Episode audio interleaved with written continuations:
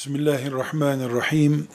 Elhamdülillahi Rabbil alemin. Ve sallallahu ve sellem ala seyyidina Muhammedin ve ala alihi ve sahbihi ecma'in. Ümmeti Muhammed, Allah'ın yeryüzünle insanı buluşturduğu büyük yaratma planında son gemidir. Bu insanlık limanından ümmeti Muhammed'den sonra başka bir gemi kalkmayacaktır. Yeryüzünü Allah ne için yarattıysa, muradı her ne idiyse, insanoğlunu her ne murad ile Allah yarattıysa, onun gerçekleşmesi için Adem aleyhisselamdan beri Allah neler halk ettiyse bu dünyada, bunların toplamında Adem aleyhisselamdan son insana kadar olan bu büyük toplamda insan oğlunun son umudu, son gemisi Muhammed aleyhisselamın gemisidir. Onun şeriatıdır. Sözlerimizin başında söylediğimiz biz ümmeti Muhammed olarak bu geminin görev mahallerinde bulunmuyoruz şu anda. İtirafı ebedi olarak bu görev mahallini terk edeceğimiz anlamına gelmiyor. Neden? Çünkü er geç Allah bu yarattığı veya oluşmasını murad ettiği gemi yolculuğu için bu işi becerecek birilerini muhakkak gönderecektir. Ahmet yapmazsa Mehmet'e yaptıracaktır. Hadisi şerifi çokça duymuşuzdur. Ne buyuruyor sallallahu aleyhi ve sellem Efendimiz? Kıyamete kadar bir taife-i mansure, yani Allah'ın dinini yürütmek, devam ettirmek için seçilmiş bir kul, grup muhakkak bulunacaktır. Son 100 senede bir gariplik yaşıyoruz. Bu gariplik er geç gidecek, nura doğru, Allah'ın şeriatına doğru döndüğümüz mevsim de gelecektir. Temennimiz, Rabbimizden niyazımız odur ki, şöyle bizim dönemimizde gerçekleşsin bu. Biz, bu şeriat nurunun insanlığı aydınlattığı, ümmeti Muhammed'in gemisinin yolcularını topladığı, kaptanının köşkünde bulunduğu ve makinistlerinin, diğer taifesinin, tayfasının muhakkak biz olduğumuz günlerini görelim. Bunu temenni ediyoruz Allah'tan. Allah'ın dini namına bir endişemiz yoktur. Kendi namımıza acaba biz bu görevde bulunanlardan olamaz mıyız diye bir endişemiz vardır. Korkumuz bizim içindir. Neslimiz içindir. Nefsimiz içindir. Din namına asla bir korkumuz yok. Allah dinini mağlup etmek için göndermemiştir. Allah dinini hep galip olsun. Kendisi galip olsun diye göndermiştir. Onun namına bir endişemiz yoktur. Dedik ki insanlar ya da terk etmesi gerekmeyenler bu gemiyi niye terk ettiler? Niye insanlar bu büyük görevde ihmalkar davranıyorlar? Bunu biraz daha detaya indirdiğimizde bir dış etkenler, bir de iç etkenlerden söz edebiliriz. Mesela bir insan ben Allah'ın dininin son hizmetkarı olacağım diye hafızlığından şeriat bilgilerine kadar bir yığın eğitim aldığı halde neden davasında ihmalkar olabilir? Ya da la ilahe illallah Muhammedur Resulullah demeyi bir ülkenin vatandaşı olmak gibi bir seçim kabul edip ben burada yaşayacağım artık der gibi kelime-i tevhidi bir cihat hareketi, Allah için fedakarlık yapmak, ümmeti Muhammed'den biri olarak insanlığın kurtuluşu için çalışmak diye niye algılamaz insanlar? Bunun dış etkenleri var, iç etkenleri var. e, bu dış etkenler ve iç etkenleri bildiğimiz zaman ya da kavrayabildiğimiz zaman tedbirli oluruz. Mesela bir şeytan faktörü var. En büyük dış etkendir şeytan. Ta Adem Aleyhisselam'dan beri bir şeytan faktörü var insanoğlunun. Bu şeytan faktörü Adem Aleyhisselam cennetteyken karşımıza çıktı. Çünkü Adem'den daha eski. Adem Aleyhisselam'dan daha eski iblis. Bir şeytan faktörü var. Bu faktörü bilmeyenler sadece Kur'an'ı ezberleyerek, fıkıh kitaplarını ezberleyerek yol alamazlar. Alim olurlar. Şeytanın etkilerini, çalışma alanlarını bilemedikleri zaman yani çok şey bilen ama boş hayat yaşayan insan olurlar. Bu sebeple geminin kaptan köşkünden ta alt güvertesine, kameralarına kadar her yerini dolduracak olanlar dış etkenleri ve iç etkenleri bilecek. İç etkenler insanın kendi bünyesinde barındırdığı etkenlerdir. Gemiye niye dönmüyoruz? Bu gemi bizim gemi. İnsanlığın son gemisi. Bizden başkası bu gemiyi yol aldıramaz. Hepimiz bu sürüde, bu selde boğulup gidiyoruz. Kurtarıcı biziz. Kurtarılması gerekenlerin arasında kaldık. Yanlış yerdeyiz. Bunun dış etkenleri var.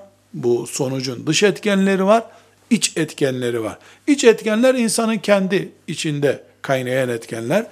Bir de dış etkenler var. Bu dış etkenlerin birincisi iblistir, şeytandır. Bu şeytan Adem Aleyhisselam babamız dünyaya geldiğinde karşısında kazık gibi duruyordu. Son insan gitmeden de iblis gitmeyecek. Allah'ın planında şeytanı mağlup edenleri cennete koymak vardır. Şeytana mağlup olanların yeri cennet değildir. Bu sebeple bu dünyada bu gemiye girip görev alacaklar. Gemide kurtulacaklar. Kesinlikle şeytan barikatını geçip gelmeleri lazım. Eğitimli Müslüman, eğitimli insan, şeytana karşı aşı yapılmış insandır. Ve burada bir ince ayarı hatırlıyoruz.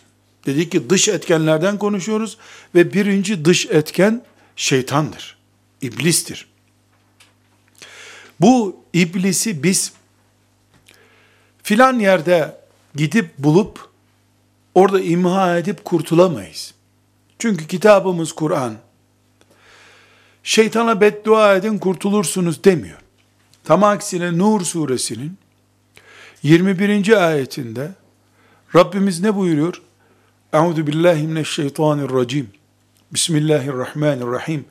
Ya eyyühellezine amenu La tettebi'u hutuvati şeytan. Ey mümin kullar! Şeytanın projelerine takılmayın. Şeytanın adımlarını izlemeyin.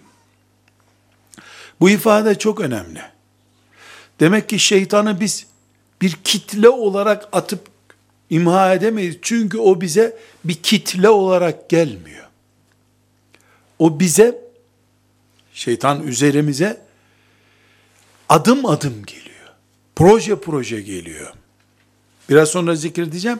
İbn Kayyim el Cevzi'den nakil yapacağım. Şeytan adım adım çalışıyor. Biz topluca bir Kadir gecesinde beddua ederek onu atamayız. Adımlarını imha edebiliriz onun. Projelerini proje proje çürütebiliriz. Bu ayeti unutmuyoruz. Ya eyyühellezine amenu la tettebi'u hutuvati şeytan. Şeytanın adımlarını izlemeyin. Yani adım derken bizim gibi ayağı var, ayağıyla bastığı yere basmayın demek değil herhalde bu. Yani şeytan size proje proje gelecek. Kademe kademe yanaşacak. Sakın ha siz bu kademelerden birine takılmayın. İbn Kayyim el Cevzi rahmetullahi aleyh. Bu şeytanın kademe kademe çalışmasını özetlemiş. Birincisi şeytan küfür ve şirk yatırımı yapar. İnsana topluca Allah'ı inkar et der. Ya da şirk şeklinde insanın Allah'tan kopmasını ister. Küfür ve şirk ne demek? Allah yoktur demek haşa. Veya Allah vardır ama şu da vardır deyip Allah'ın bir benzerini icat etmektir. Şeytanın ilk hamlesi budur. Topluca Allah'a yok kabul etsin insanlık ister. Ama bunda yoğun başarılı olamaz. Hatta Hristiyanlar ve Yahudileri de Allah'ı var kabul edenlerden sayarsak, yani Allah vardır diyorlar desek, insanlığın büyük bölümü, belki yüzde elliden fazlası Allah vardır diyor. Ya şirk de bunu batırıyor, Hristiyanlarda olduğu gibi, İsa Allah'ın oğludur diyorlar, helak oluyorlar. Yahut da başka türlü, yani Allah var ama nasıl var sorusunun cevabı olmayan bir var şeklinde diyorlar. Şeytanın birinci adımı budur. Elhamdülillah ne büyük hamd ederiz Allah'a ki bu adımına takılmadık. Ama şeytanın milyon projesinden bir tanedir bu. Bu ayakkabı olmuyorsa sana başka ayakkabı buluyor. Bu külah kafana uymadıysa şirk külahı seni ondan bıraktırıyor, başka bir külah getiriyor. Tam bir tezgahtar. Giriyorsun mağazaya bir ayakkabı almak için beğenmedim diyorsun. Çıkmadan 10 tane daha ayakkabı koyuyor önüne. Bunlara bak abi diyor. Onları beğenmedim diyorsun. Tezgahtan bir ayakkabı daha getiriyor. Seni ayakkabı almadan dükkandan çıkarmıyor. Çok usta bir tezgahtar. Niye usta tezgahtar? Yahu Adem Aleyhisselam'dan beri bu işi yapıyor. Profesyonel kelimesi bile yeterli değil adam için. Çalışıyor adam. Seni illa bir tuzağa düşürüyor. Demek ki bir ve onun en büyük projesi şirk projesidir. Küfür projesidir. Allah ve peygambere düşman olma projesidir. Bu kolay kolay gerçekleşmiyor. Neden gerçekleşmiyor? Ya durup dururken insanlar Allah yok niye desinler? Ya da bu mikrofonda mesela Tanrımdır. Niye desin durup dururken insanlar? Dolayısıyla bu yoksa sonunda bunun işini görecek başka numara ayakkabıları var. Bu modelde var abi bunu da bir vereyim. Bu kösele ayakkabıya bir daha bak diyor. İkincisi nedir? Bid'attır. Bid'at ne demek? Kökten kaldıramadığı dini işlevsiz hale getirmek demek. Sala, peygamberin adı anılan bir şeydir ama ezandan değerli niyedir? Niye bir insan ölünce, ya şurada Allahu Ekber diye tekrar edelim, ezan değil de salat tekrar edelim deniyor. Çünkü minarenin ikizini çıkarıyor. Dolayısıyla ezanla fonksiyonu icra edilemeyen yavrusu ikizi getirilmiş ezan gibi bir ibadet daha salayı oradan getiriyor. Salah iyidir, kötüdür. İhtilal önler, düşmanlık önler. Bu bölümlerine karışma, ölüyü diriltir filan ayrı bir bölüm. Bir bid'at şeytanın gözünde nasıl oluşturuluyor, niye oluşturuyor ona bakıyoruz. Ulema bir müminin arkasından ölünce Yasin okunuyor. Bu Yasin onu cennete koyar mı koymaz mı tartışsın dursunlar. O arada ilahi üretiyor. Bir de ilahi okutturuyor sana. Bir de mevlüt okutturuyor. Şeytanın temel projesi yüzde yüz Allah'ın kuluyum dedirtmemektir. İnkar et Allah'a yok say. Peygambere düşman ol demektir. Bunu beceremediği zaman yedek projesini getiriyor. Nedir o? Bid'at bombarşesi açıyor. Bu büyük bid'at şovundan beğen beğen al sen diyor. Her bid'atın her bid'atın sünnete farza karşı oluşturulduğunu kabul etmek zorundayız. İyidir, yeridir, bu filan fonksiyonu icra ediyor. Ya bunları konuşmuyoruz. Ama bid'atler, ibadetlerin yerine oturtulmuş, ibadet görselli bid'atler şeytan projesidir. Fukahanın bunlardan yapılabilir, bu bu bid'ate değil, maslahata girer dediklerini çıkarıyoruz bir kenara. Ayrı bir konu.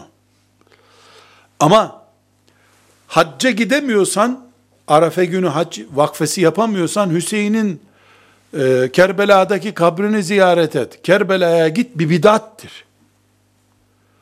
İslam'ın beş esasından birinin yerine başka bir şey oturtuyor. Milyonlarca mümini hac gibi kimine göre haçtan daha değerli ibadet kılıklı bir sahtekarlık üzerinden oyalıyor. Çünkü şeytanın ases gayesi saf secdeyi önlemektir. Allah derken, Kur'an ayeti dinlerken tüyleri diken diken olan insanlar yerine başka şeylerden hoşlanan, müzikten hoşlanan, şundan bundan hoşlanan insanlar üretmek ve bunları da Müslüman olarak dünyada dolaştırmaktır. Çünkü kökten yok edemediği şeyi sulandırarak da yok edeceğini düşünüyor. İmam Malik'e Allah rahmet eylesin ne diyor? Her bid'at peygamberi bir işi boş bırakmış olma ithamıdır aynı zamanda diyor. Sen buraya bir bid'at getiriyorsan peygamber bunu aleyhissalatü vesselam emretmeden gitti demek istiyorsun. Ya da kendini peygamber kadar yetkili görüyorsun. Etkili görüyorsun. Neyi konuşuyoruz? Rabbimiz Nur suresinin 21. ayetinde şeytanın adımlarına uymayın, şeytanın projelerine yaklaşmayın buyurdu. E bu projeleri İbn Kayyim rahmetullahi aleyh keşfediyor. Yani keşfediyor derken e, bunları bir yere oturtmaya çalışıyor. Biz de bakıyoruz e, nelerden şeytan bizi yakalayabilir? Diyoruz ki birinci nokta iblis reddedin Allah'ı inkar edin der düşünüyoruz. Ee, bunu oturtamadığı zaman Allah'a ibadeti, peygamberin peşinden gitmeyi aleyhissalatü vesselam sulandıracak bir iş yapmak ister. Nedir o? İbadet görüntülü, çok gözyaşı akıttıran, infak yaptırıyor, buraya gitmek için insanlar heyecanlanıyor, bidat ihdas ediyor. Eğer insanlar Kabe'ye gider gibi türbe ziyaretine gidiyorlarsa, Resulullah ziyaret eder gibi 500 sene önce ölmüş birisinin kabrini ziyaret edip, Ravza-i Mutahhara'da bulduğumu burada buldum düşünüyorlarsa bidat budur işte. Bu bid'atı icra edenler hem dini sulandırıyorlar hem kendileri sulak bir zeminde, kaypak bir ortamda kayıp gidiyorlar. Üçüncü projesi iblisin kebair işletmektir. Kebair nedir? Büyük haramlar. Anaya babaya asi olmak, kumar, faiz, zina ve benzeri ağır günahlar. Bunlar çünkü işlendiği sürece farzlar eriyecektir. Şeytan kardadır yine. Ne kadar banka şubesi açılıyorsa o kadar mescit, o kadar cami işlevsiz demektir. Bir şehirde 10 cami, 10 da banka şubesi varsa cami yok demektir. Fiziki olarak var şüphesiz. Ama fonksiyonu itibariyle o cami yoktur. Çünkü caminin getireceği bin kazancı faizin getirdiği bin helak silip süpürüyor zaten. Cami ile bankanın savaştığı bir ortamda mağlup olan camidir. Çünkü beyaz leke tutuyor. Beyaz lekeleniyor. Lekelendikçe beyazlığı kayboluyor. Bu sebeple şeytanın üçüncü adımı kebair günahlardır. Vakıf çalışması yaparken, kurumsal çalışma yaparken ve ben bir fert olarak Allah'ın iyi kulu olmak için mücadele ederken, sizin gibi temiz gençler, Rabbimin huzuruna mümin genç olarak çıkayım ben, mağaradan arşa doğru yürüyen ashab kehf gibi olayım diye gayret ediyorsak, şeytanın bize takılacağı noktayı dikkat edeceğiz. Küfre ve şirke bulaştırmadı elhamdülillah. Bid'ate bulaştırdı mı? Elhamdülillah bulaştım. Kebairden birine bulaştım mı? Elhamdülillah bulaşmadım. Üçüncü adımından da kurtulduk iblisin demektir. Dördüncü adımı da küçük günahlardır. Hiçbir günah küçükse eğer cehenneme sokmaz insanı. Ama insanların büyük bölümü küçük günahlardan cehenneme girecekler. Bu ne biçim mantık? Peygamberden aldım bunu aleyhissalatü vesselam. Ne buyuruyor? Ben size küçük günahlarınızdan korkuyorum buyuruyor. Çünkü ateşi küçük oduncuklarla tutuştururlar, büyük odunlar yanar sonra. Çünkü gençler bir sigara diyecekler. Bir espri yaptım diyecek. Aslında hakikaten bir sigara ile insan kafir olmaz. Kebair günah işlemiş olmaz. Ama helak küçük başlıyor. Bütün seller 3-5 damladan oluşuyor. Koca şehri yaşanmaz hale getiren sel gökten damla damla düşen yağmurdan oluşuyor.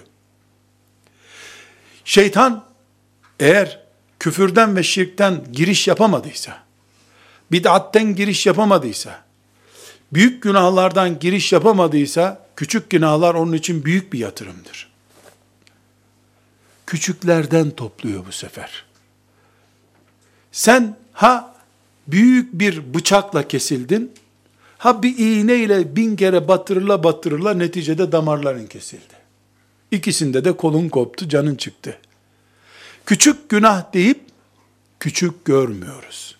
Evet küçük günah. Allah ona bir defa küçük dedi. Peygamberi küçük dedi. Bizim onu büyütme hakkımız yok. Ama yüz küçük büyük sayılıyor.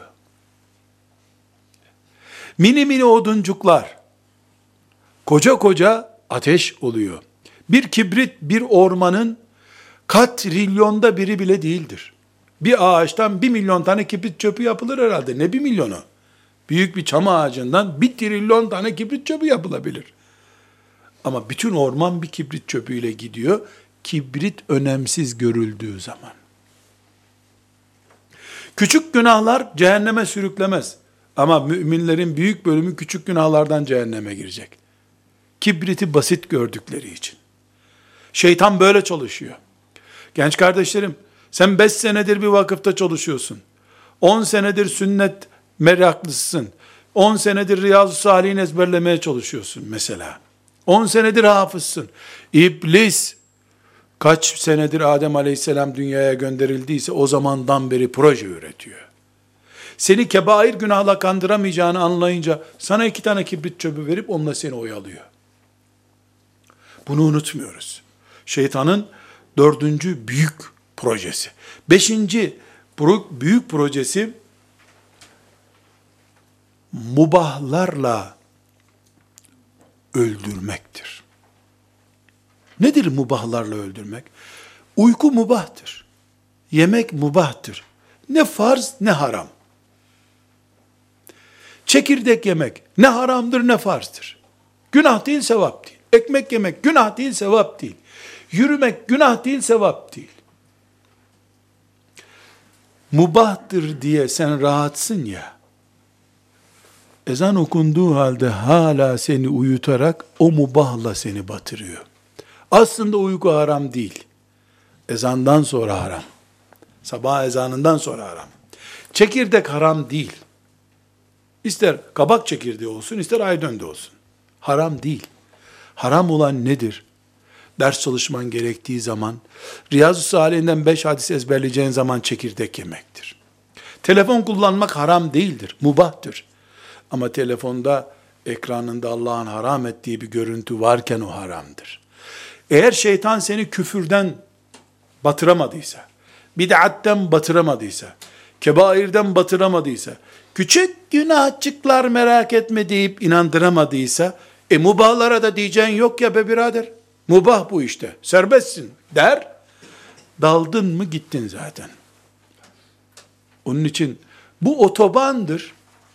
120 basabilirsin deyip hızı 120'ye ayarlayıp hafif bir kestiren adama benzer mubahları serbest kullananlar. 120 serbest otobanda mubah. Ama önüne kamyon çıkınca da 120 ile gitmeyeceksin herhalde.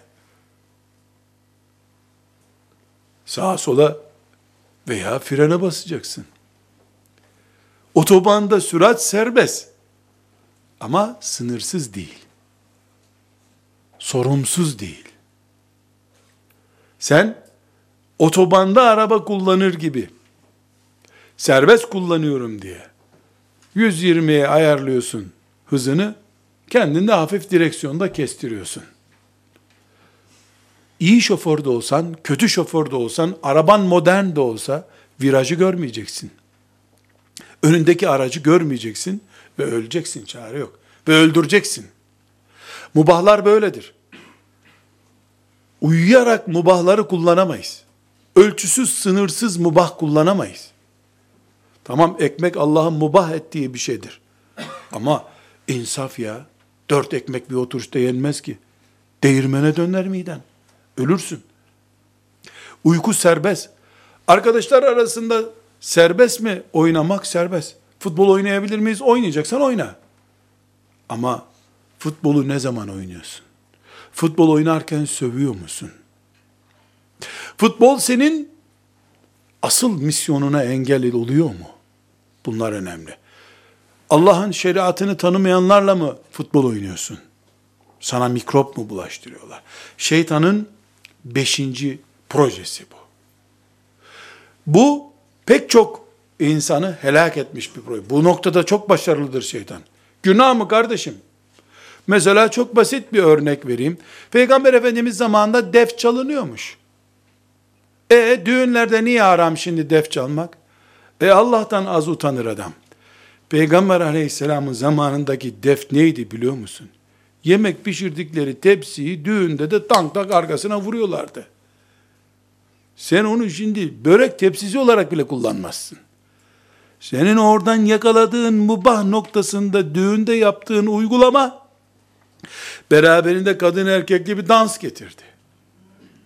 Ya da kadınların da kendi aralarında yapamayacakları eğlenceleri yapma nedeni oldu. Sen helali harama çevirdin. Tıpkı ne gibi biliyor musun? Sen çok mübarek bir bardak deyip bir bardağı aldın, içine alkol koyup içiyorsun. Sağ gösterip sol vuruyor şeytan sana. Onun için mubahları ölçüsüz ve sınırsız kullandırttığında şeytan ciddi bir kazanç içindedir. Ve şeytanın altıncı tezgahı senin yapman gereken asıl görev yerine iyi olan ama senin için iyi olmayan şeyi yaptırmasıdır. Çok basit bir örnek. Tesbih çekmek, nafile ve şu kainatın varlık nedenidir. Subhanallah diyorsun. Elhamdülillah diyorsun. Allahu Ekber la ilahe illallah diyorsun. Bunlar densin diye Allah şu kainatı yarattı baştan sona kadar. Bundan önemli ve güzel bir şey olamaz bu kainatta. Ama hafızlık yapan talebe, bırak tesbihi sen. Tesbihi bırak. Senin tesbihin Bakara suresini ezberlemektir. Senin Bakara suresini ezberlemen 100 milyon puandır. Öbürü milyon puan bile değildir. Bir ihtiyar hafızlık yapması mümkün değil. Bir iş yapması mümkün değil. Akşam namazından sonra oturmuş camide yatsıyı bekliyor. Onun için de orada tesbih 100 milyon puandır bu sefer. Herkes Allah'ın görmek istediği yerde durmalı.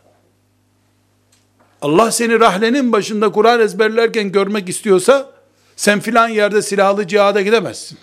Seni orada görmek istemiyordu Allah. Perşembe günü, pazartesi günü oruçlu olmak, Peygamber aleyhisselamın en tatlı hatırasıdır. Hafız, sen tutma sakın orucu. Çünkü öğleden sonra ders çalışamayacaksın. Bir alim, kitap yazıp, ümmetin geleceğine iz bırakacak çalışmalar yapacaksa, o gidip bir köy kahvesinde vaaz etmesin. Köy kahvesinde 20 kişiye sigara içmeyin diyecek. Yazdığı kitap belki 20 milyon insanın hidayetine vesile olacak. Allah seçip seçip kulunu bir yere getirdiyse, kulu ben bu, burada bekleyin beni meleklere, beni, beni bekleyin ben gidip biraz sonra geleceğim diye başka yerde bir iş yapmaya gidemez. Seni beklemez melekler bir daha hiçbir yerde. Cuma ezanı okunduktan sonra sabah namazı kılınamaz. Cuma en değerli ibadettir o anda. Cuma ezanı okundu. İmam hutbeye çıktı. Hutbeyi dinlemek farz. İmam cuma namazına geçiyor. Efendimiz bir hadisinde buyurmuştu ki cuma günü Kehf suresini okuyun. Sen gitmişsin evde Kehf suresini okuyorsun. Ne yapıyorsun sen? Peygamber aleyhisselam Efendimiz buyurmuştu ki cuma günü Kehf suresi okuyan deccal musibeti görmez. E sen ne zaman okuyorsun bunu? İmam cuma namazı kıldırıyor. Öyle bir yanlış iş yapıyorsun ki bal yerken zehirleneceksin. Dikkat et. Bal yerken zehirleneceksin. Çünkü bal yeme ortamında değilsin sen. Bu şeytanın altıncı en tatlı kazığıdır. Bununla da milyonlarca insanı helak ediyor. Nedir o? Asıl görev dururken tali bir görevle. Sana ait olmayan, şimdi senin görevin olmayan bir görevle seni oyalıyor. Görünürde de dünyanın en güzel işini yapıyorsun. Bundan iyi, ya perşembe günü oruç tutmaktan iyi bir iş var mı? E yok tabi ya. Peygamber aleyhisselam efendimizin ihmal etmediği bir sünnet. Ama sen daha ciddi bir konumdasın. Farklı bir konumdasın. Bir gün sen de perşembe günü oruç tutmakla en iyi işi yapacaksın mesela. Cenaze namazı kılınacak. Bir mümin için yapılacak en iyi şey cenaze namazı kılmaktır öldükten sonra. Hem mümin kardeşlik gereği hem de onun sana ihtiyacı gereği. Bir daha yapılmıyor bu çünkü. Mezara kondu mu daha yapılmayacak.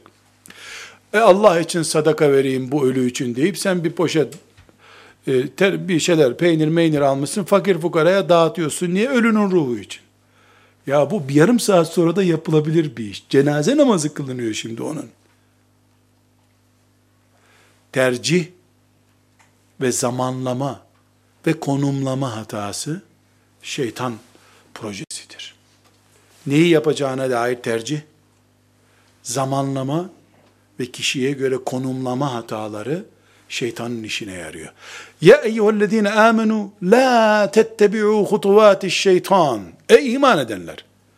Şeytanın adımlarına uymayın, projelerine uymayın sözünün ne anlama geldiğini anladık şimdi.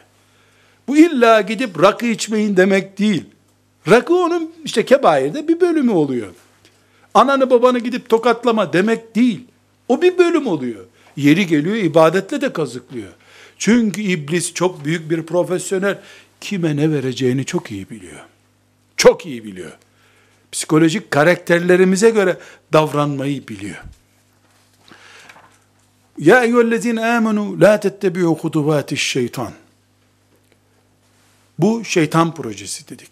Bir başka şeytanla ilgili dikkat edeceğimiz dış etken bölümüne geçtik şimdi. O altı maddeyi saydık İbn Kayyım'ın e, özetlemesiyle.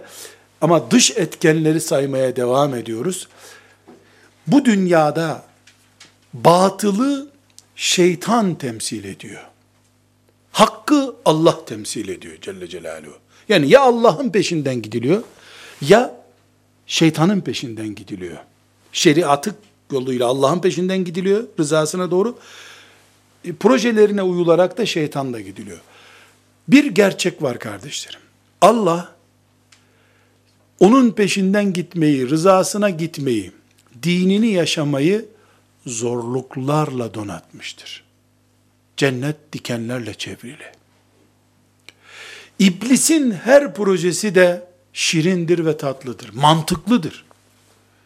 Akıllıcadır. Şeytan aptalca iş yapmaz.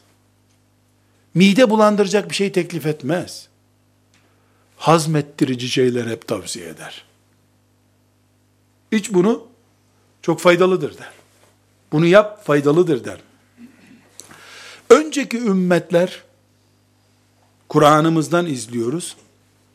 Şeytanın bu mantığına yani her şeyi süslü yapma, cazip, çekici yapma mantığına aldandılar.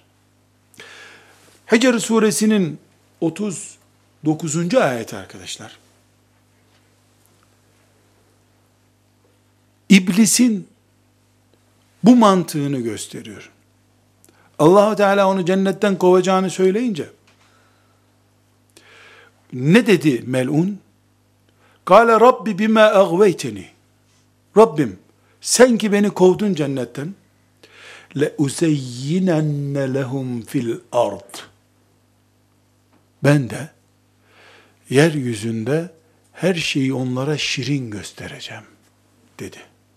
Le uzeyyinenne lehum fil ard. Arapça bilenler için rahat anlaşılır bu. Tekit var. Le tekittir. Üzeyyinenne tekittir. Muhakkak ve muhakkak benim yaptığım işleri güzel görecekler. Onun için bid'atler tatlıdır, faydalıdır, caziptir. Çok fay İslam'a faydası vardır. Onun için rakı şişesi su şişesinden daha güzel yapılır hep. Onun için şeriata göre bir düğün yaptığın zaman sönük geçer. Şeytanın istediği bir düğünü yaptığın zaman da herkesin evlenesi gelir. Çok güzel bir düğündür o. Le uzeyyinenne lehum fil ardı. Nahl suresinin 63. ayetinde eski ümmetleri tarif ediyor Allahu Teala. Tallahi Tallahi Allah'a yemin olsun. Lekad erselna ila umemin min kablik. Ey Muhammed senden önce de biz peygamberler gönderdik. Her ümmetin bir peygamberi oldu. Fezeyyene lehumuş şeytanu a'malehum. Ama şeytan o gönderdiğimiz peygamberlerin ümmetlerine sapıklıklarını şirin gösterdi.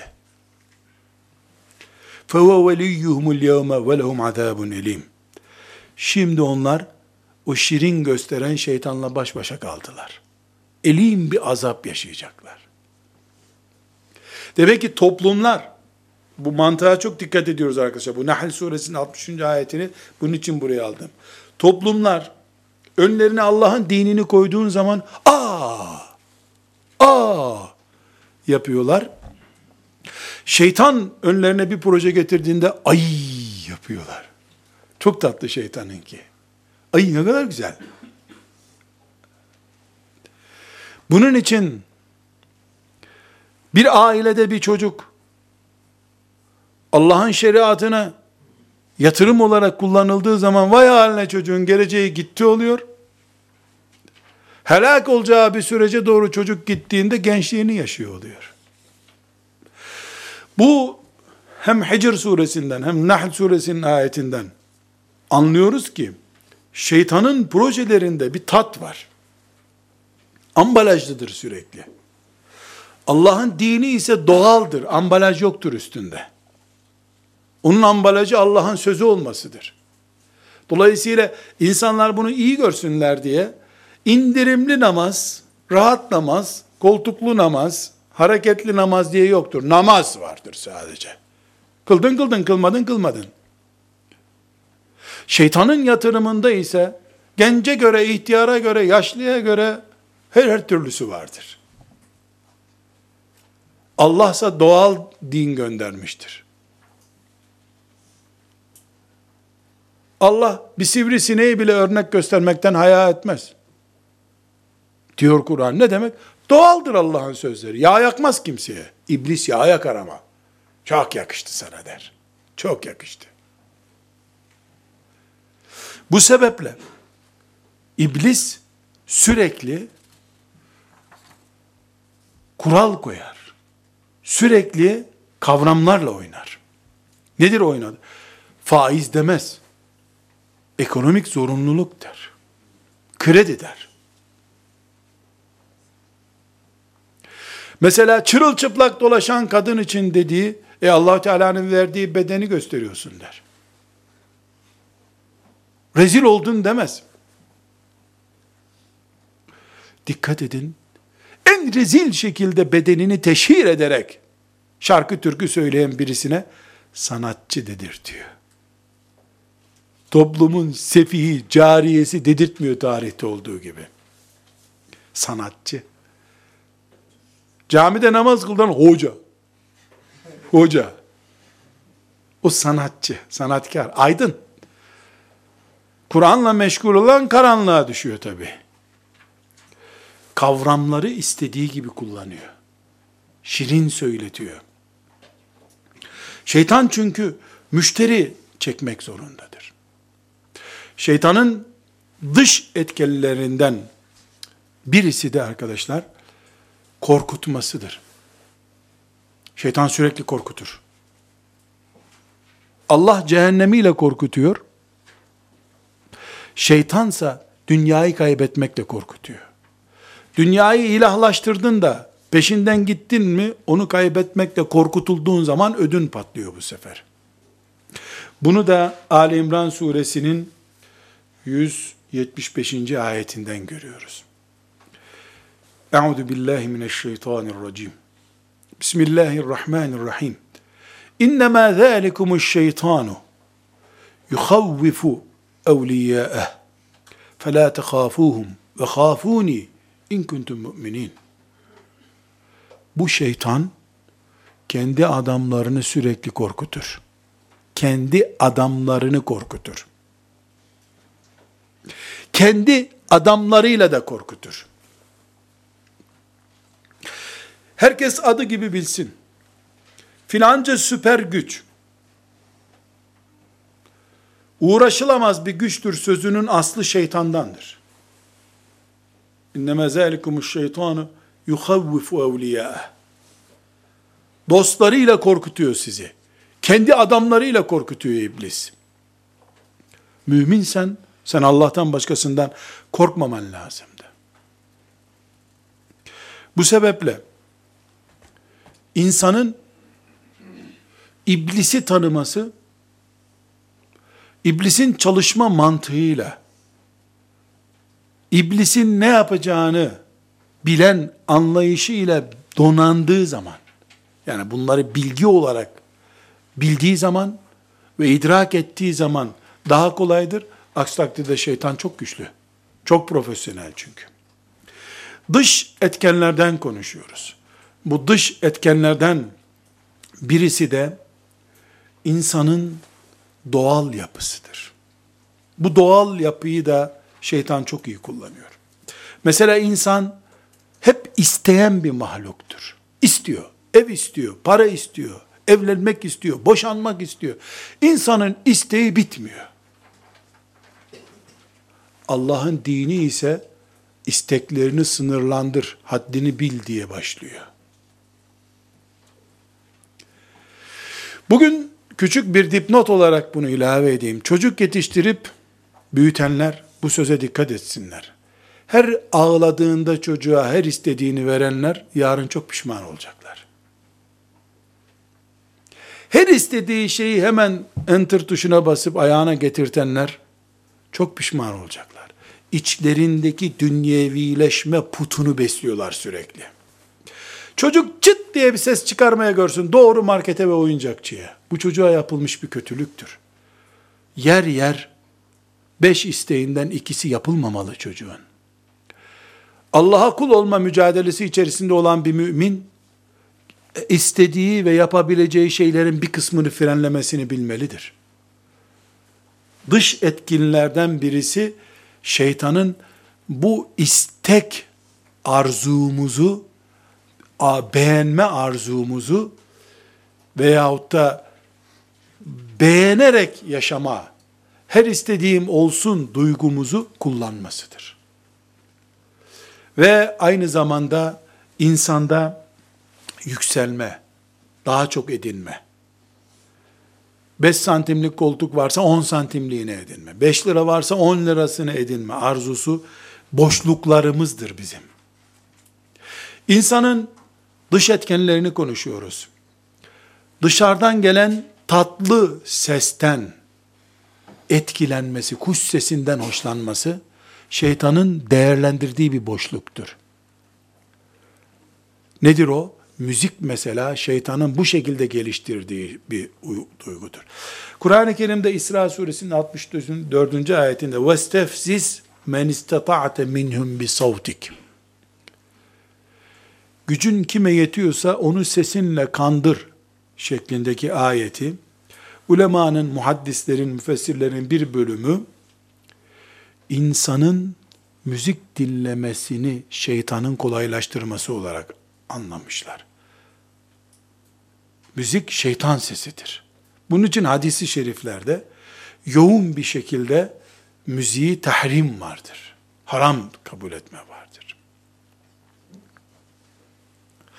Bir başka dış etken insanın günah ortamlarındaki etkilenişidir. aslında işlemeyeceği bir günah vardır. O ortamda bulununca günah kendiliğinden gelir onu bulur adeta. Bu sebeple insanın günah ortamlarından uzak kalması gerekir. Bu bir dış etkendir ama sen o dış etkene doğru gidersin. Ve bir başka dış etkende mümin kardeşliğinin gerçekleşmediği ortamlarda yaşamaktır. Mümin kardeşlik deyince sadece afet, bela olan yerlere yardım göndermeyi anlıyorsanız bu sözü size söylemedim. Sabah namazına kalkma kampanyaları yapmak, kalkamayanları uyarmak, hafız olması mümkünken hafız olmayı istemeyenleri hafız olmaya teşvik etmek mümin kardeşliğidir. Sakalını kesmişsin ama melekler senden hoşlanmayacaklar demek mümin kardeşliğidir. Hayatı beraberce Allah için yaşamaktır mümin kardeşliği. Herkesin evine çekildiği, evi yanana yardım etme anlayışı mümin kardeşlik anlayışı değil. Onu konuşmuyoruz biz. Neden gemiyi terk ettiğimizin dış etkenlerini konuşuyorduk. Bu dış etkenlerde şeytan diye bir başlık açtık. Şeytan nereleri kullanıyor onu aydınlatmaya çalışıyoruz. İsm şeytanın en iyi otlak alanı İslam kardeşliğinin, mümin kardeşliğinin tahakkuk etmediği alanlardır. Çünkü oralarda emri bil maruf yoktur. Oralarda selam sadece karşılıklı hareketten ve sözden ibarettir. Oralarda müminler birbirlerinin velileri olarak yaşamadıkları için birbirlerinin düşmanı olarak yaşıyorlardır. Ve bir başka dış etken de fitnelerdir. Fitneler de bir önceki derste konuştuğumuz gibi Allahu Teala'nın imtihan olarak içimize koyduğu, bizim atmamız mümkün olmayan ama tedbir alabileceğimiz şeylerdir. Burada bir önceki derste vakit daraldığı için zikretmediğimiz ama şimdi fitneler de bir sebep olarak zikredildiği için e, hatırlatmamız gereken bir ayet var arkadaşlar. Bu ayeti bütün arkadaşlar birbirlerinin defterlerine hatıra olarak yazsınlar.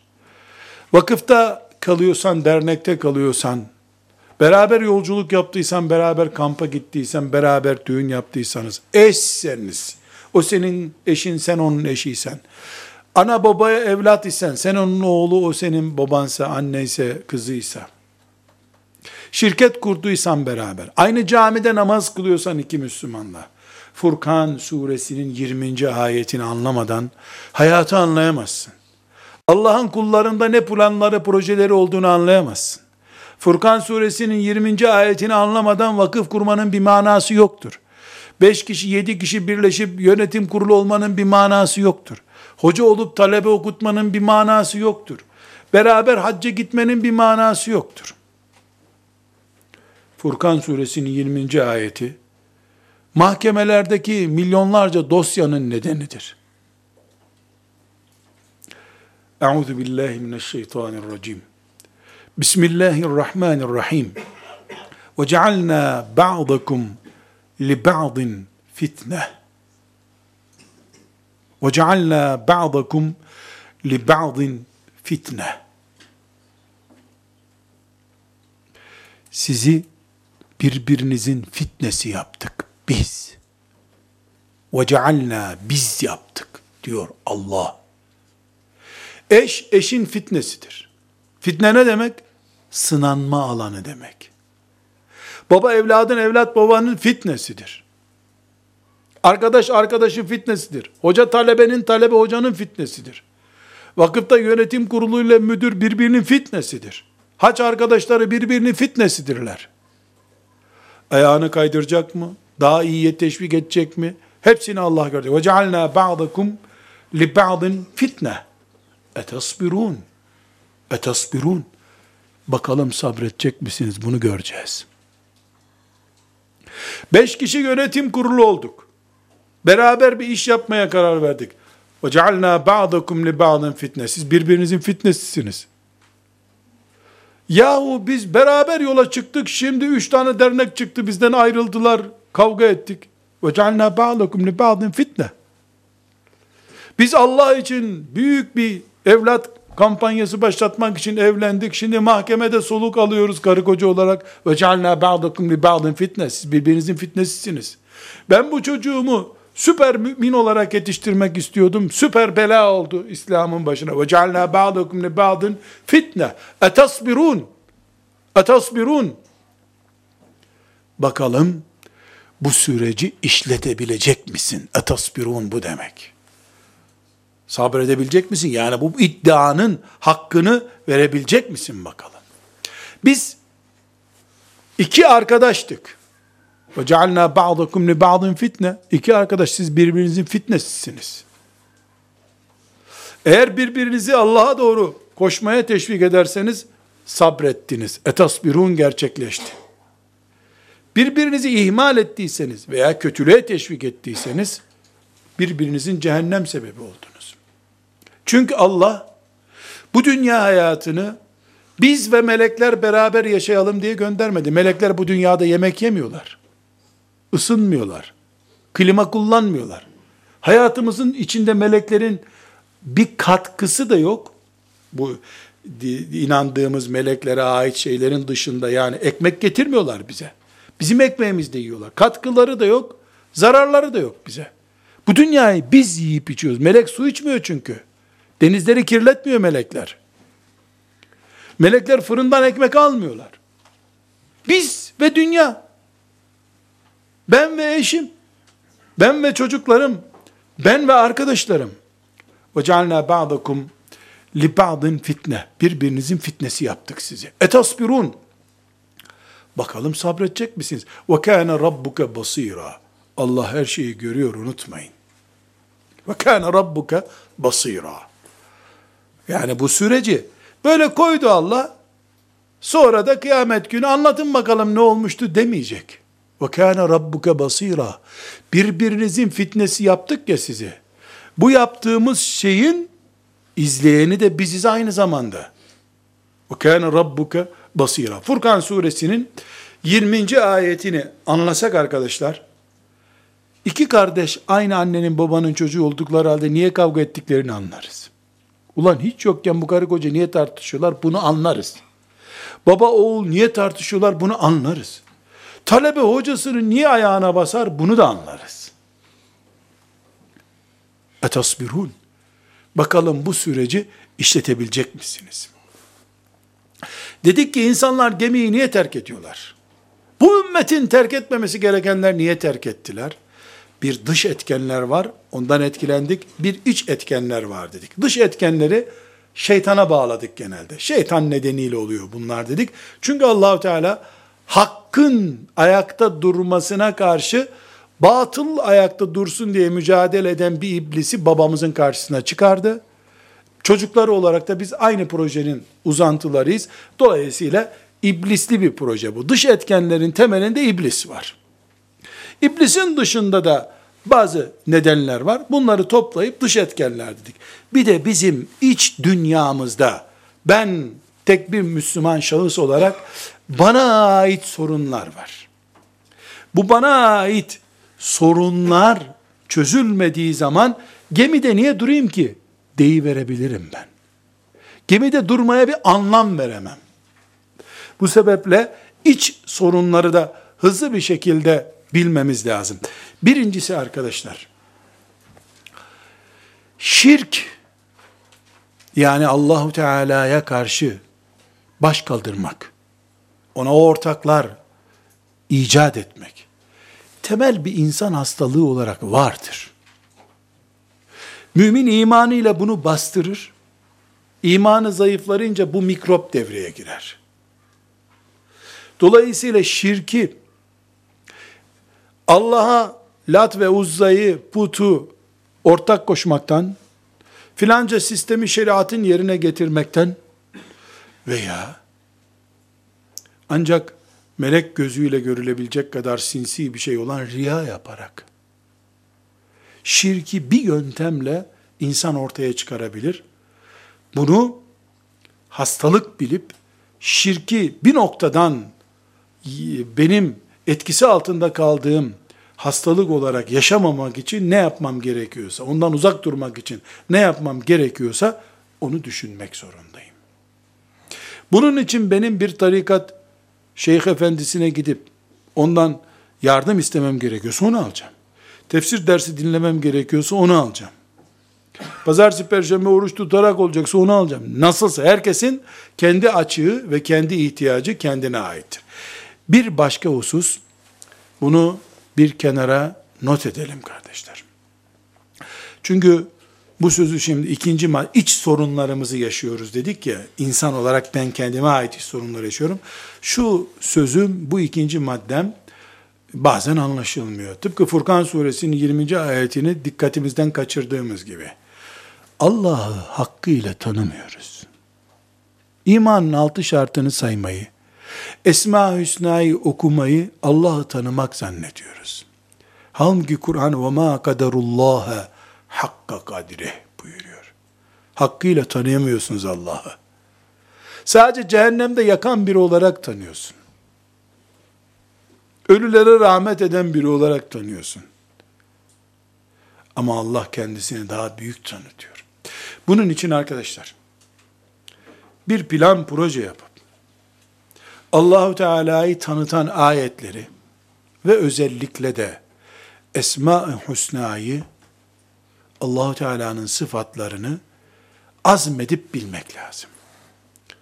Çünkü Allah'ı tanımak ancak isimleri ve sıfatlarını bilmekle mümkündür. Niye Allahu Teala'nın 99 ismini biliyoruz? Niye çok ismi var Allah'ın? Çünkü Allah'ın isimleri demek, onu tanıtan yönleri demek. Allah'ı hakkıyla bilmek, Kur'an'daki ayetleri tanımak, onunla ilgili ayetleri tanımak, hadisi şeriflerde onu tanıtan bölümleri bilmek, Esma-i Hüsna'sını ve sıfatlarını bilmekle mümkündür. Yerlerin göklerin sahibi, arşın sahibi demek yetmiyor. Allah'ı hakkıyla bilen, onun kulları üzerindeki tasarruf gücünü, ağırlığını bilen, yalnız yerde de haram işleyemez, toplu yerde de haram işleyemez. Hani Ömer'in radıyallahu an bir delikanlı sabah namazına gelmemiş. Nerede o adam diye sormuş. Ya rahatsız demişler. Biraz sonra da camiden giden birisi o adama demiş ki Ömer seni sordu sabah namazına niye yoktu? O da hasta hasta kalkmış gelmiş sallanıyor hasta. Hayrola sen hastaydın e, niye geldin demiş. Çağırdın demişler, dediler bana demiş. Cevaba dikkat ediniz. Seni ezanla Allah çağırmıştı hastaydın gelmedin. Ben çağırınca niye geldin demiş. Şimdi o gencin Ömer korkusu Allah korkusundan fazla demek ki. Ömer cezalandırıyor çünkü çağırınca hemen gitti, tıpış tıpış gitti. İşte Allah'ı bilmek meselesi budur. Her yerde seninle Allah. Her halükarda tedbirlisin Allah'a asi olmaya karşı. Üçüncüsü, insanın biraz önce de söylediğimiz arzuları var. Bu arzuları kör etmek yanlış. Allah böyle yaratmış. Ama salmak da yanlış. Yeme içme arzusunu sınırsız tutamazsın. Gezme arzusunu sınırsız tutamazsın. Konuşma arzusunu sınırsız tutamazsın. Bu bizim bir iç sorunumuzdur. Bu bir terbiye meselesidir. Eğitim meselesidir. Ve şüphe insan geninde vardır. Şüphe olmasa insan bugünlere gelmez 7 milyar olmazdı. Her şeye inanmamak, şüphe etmek insanda vardır. Şüpheyi Allah, peygamber ve dini hakkında kullanmamak gerekiyor. Eğer kul bu şüphecilik hastalığını Allah'ın dini için, Kur'an için kullanırsa, peygamber için, hadis için kullanırsa, işte bahsettiğimiz gemiyi terk etme sürecine düşer. Aynı şekilde şehvetler, sınırsız ve sorumsuz bir şehvetimiz olmamalı. Sınırsız ve sorumsuz bir şehvet, helak olmak demektir. Aynı şekilde bizim bir nefsi emmaremiz bulunduğunu, yani sürekli kötülüğü teşvik eden bir nefsimiz olduğunu, bunun da ameliyatla çıkarıp ur gibi atamayacağımızı, biz ölmeden nefsimizin ölmeyeceğini bilmemiz ve nefis terbiyesi, nefis tezkiyesi diye bir sürecin her mümin için gerektiğini bilmek gerekiyor. İnsandaki gurur ve ucub da tedavi edilmesi gereken hastalıklardır. Bunlara adım adım değinmek istemiyorum ama bu son iç dünyamızla ilgili iki kitap tavsiye edeceğim arkadaşlar. Bu iki kitabı hazmederek okursak veya bir hoca efendi nezaretinde okursak Allah'ın izniyle iç donanımımız açısından güçleniriz, aşı olmuş oluruz. Dış tedbirleri de mümin kardeşler olarak aldık mı Allah bize yardım eder. Biri İmam Gazali'nin El-İhya isimli kitabı, İhya Ulumuddin kitabıdır. Diğeri de Medaricü's Salikin isimli İbn Kayyim el-Cevzi'nin kitabıdır. Cevziye'nin kitabıdır. Medaricü's Salikin daha kısa, daha derli toplu, daha ayet hadislidir. İhya Ulumuddin daha uzun, daha ağırdır. Bir İhya Ulumuddin şöyle iyi bir okumayla en erken 5 senede okunur. 5 seneden önce İhya Ulumuddin okunmaz, sayfaları çevrilir. Yani hazmedemezsin. Daha fazla yan tesir yapar. Çünkü İhya Ulumuddin ilaç gibidir. Fazla kullandın mı da bu sefer yoğun bakıma alınırsın. Fazla kullanılmaz. Hani diyorlar ya yemekten önce bir tane, yemekten sonra bir tane hap alınıyor. İhya Ulumuddin de işte bir konu bir konu okunmalı. Medaricus Salik'in daha kolay. İkisi de tasavvuf kitabıdır. Tarikat Medaricus Salik'in de tasavvuf kitabıdır. İbn Kayyim el-Cevziye rahmetullahi aleyh İbn Teymiye'nin talebesidir. O da tasavvufçudur. Bu kitap da tasavvuf kitabıdır. Medaricus Salik'in. Dolayısıyla her ikisi de bunu sağlarlar. Medaricus Salik'in daha iyi. Mesela birisi Medaricus Salik'ini okuyup sonra e, İhya-ül Umuddin'e geçse çok daha fazla istifade eder. Her ikisinin de Türkçesi var. Elhamdülillah bu bir nimet. Ama e, bir şey tavsiye edeyim. Bu ikisi de ayet ve hadislerle doludur. İhya-ül Umuddin'de menkıbe de vardır. Biz ana hatlarını alırız. İhya-ül Umuddin'in özeti de var üstelik. Özeti bir senede okunabilir ama. İhya-ül Umuddin özeti var. Türkçe olarak da var. Eğer hadis kitabı olarak okursak yanılırız. Yani hadisliğinde sorun olan hadisler de İhya Ulumuddin'de var. Hadis kitabı olarak okuyamayız onu. Mev'ize kitabı, vaaz kitabı, nasihat kitabı, eğitim kitabı olarak okuruz. Biiznillahü Teala ümmetimiz hala heyecanını taşımaktadır. Büyük bir gaflet ağırlığı çöktü üzerimize. Gafletle gemiyi bir miktar terk ettik. Yanlış yaptık. Allah'ın izniyle gemiye döneceğiz. Dönmek istiyoruz. Bunun için bir iç donanım gerekiyorsa İhya Ulumuddin'i en azından bölüm bölüm okuyalım. Medaricus Salik'in okuyalım. Biiznillahü Teala gafletten kurtulup kendimize geldiğimiz zaman gemimize çıkacağız. Kaptan köşkünde halifemiz olacak. Makine dairesinde ulemamız olacak. Bizi yönlendirecekler. Biiznillah biz de küreklerini çeken ameleleri olacağız o geminin. Ve gemimiz Allah'ın izniyle yol alacak. Velhamdülillahi Rabbil Alemin.